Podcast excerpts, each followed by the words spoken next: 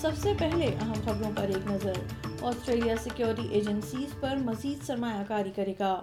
اسرائیلی یرغمالیوں اور فلسطینی قیدیوں کے تیسرے گروہ کو رہا کر دیا گیا۔ حکومت کی جانب سے گیس کی مقامی فراہمی کا معاہدہ دستخط پا گیا۔ اور اب خبریں تفصیل کے ساتھ۔ وفاقی حکومت سیکیورٹی ایجنسیوں کے لیے مزید دو سو پچیس ملین ڈالر کی سرمایہ کاری کر رہی ہے۔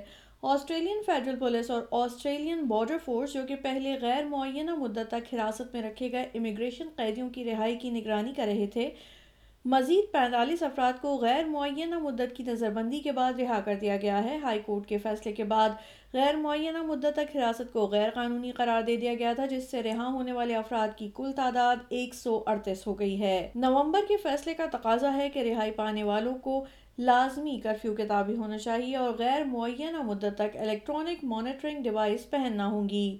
وزیر داخلہ کلیئر اونائل کا کہنا ہے کہ فنڈز کی تقسیم اس بات کو یقینی بنائے گی کہ آسٹریلین بارڈر فورس اور پولیس کا عملہ ویزا کی ان شرائط کی خلاف ورزی کی صورت میں جواب دینے کے لیے مناسب طریقے سے لیس ہے۔ امیگریشن اور سٹیزن شپ کے لیے لبرل ترجمان دین تہان کا کہنا ہے کہ ابھی تک اس بات کے بارے میں غیر یقینی صورتحال ہے کہ کتنے سابق قیدیوں کی نگرانی کی جا رہی ہے۔ So 255 million uh, doesn't clear up that uncertainty. What we need to hear from the government is how many of those 140 are being monitored, how many of them are wearing ankle bracelets. The community deserves to know these are hardened criminals, these include child sex offenders, and we are getting no information from the government. ادھر Labor اور Greens کے درمیان ایک معاہدہ طے پا گیا ہے جس کے تحت مرے ڈارلنگ بیسن میں کامن ویلتھ بائی بیکس کے ذریعے ماحولیات کے لیے مختص کیے جانے والے سینکڑوں گیگا لیٹر پانی کو فی الحال کھیتی باڑی کے لیے استعمال کیا جا سکتا ہے۔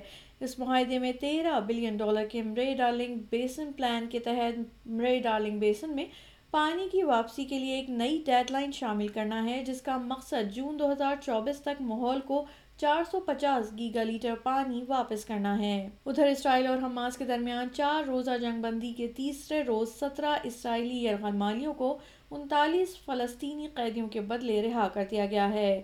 قطر کی قیادت میں سالس جنگ بندی میں توسیع کے لیے زور دے رہے ہیں۔ ادھر وفاقی حکومت اور بڑے گیس برآمد کنندگان کے درمیان دو نئے معاہدے طے پا گئے ہیں، جن کا مقصد آسٹریلیا میں گیس کی سپلائی میں ہونے والی کمی کو پورا کرنا ہے۔ نئے سودوں میں گیس پروڈیوسر سینکس اور Australia Pacific L N G دو ہزار تیس تک آسٹریلین مارکیٹ میں تین سو پیٹا جولز تک گیس فراہم کریں گے۔ حکومت کا تخمینہ ہے کہ تین سو پیٹا جولز مشرقی ساحل کے صنعتی صارفین کو دو سال تک گیس فراہم کر سکتا ہے۔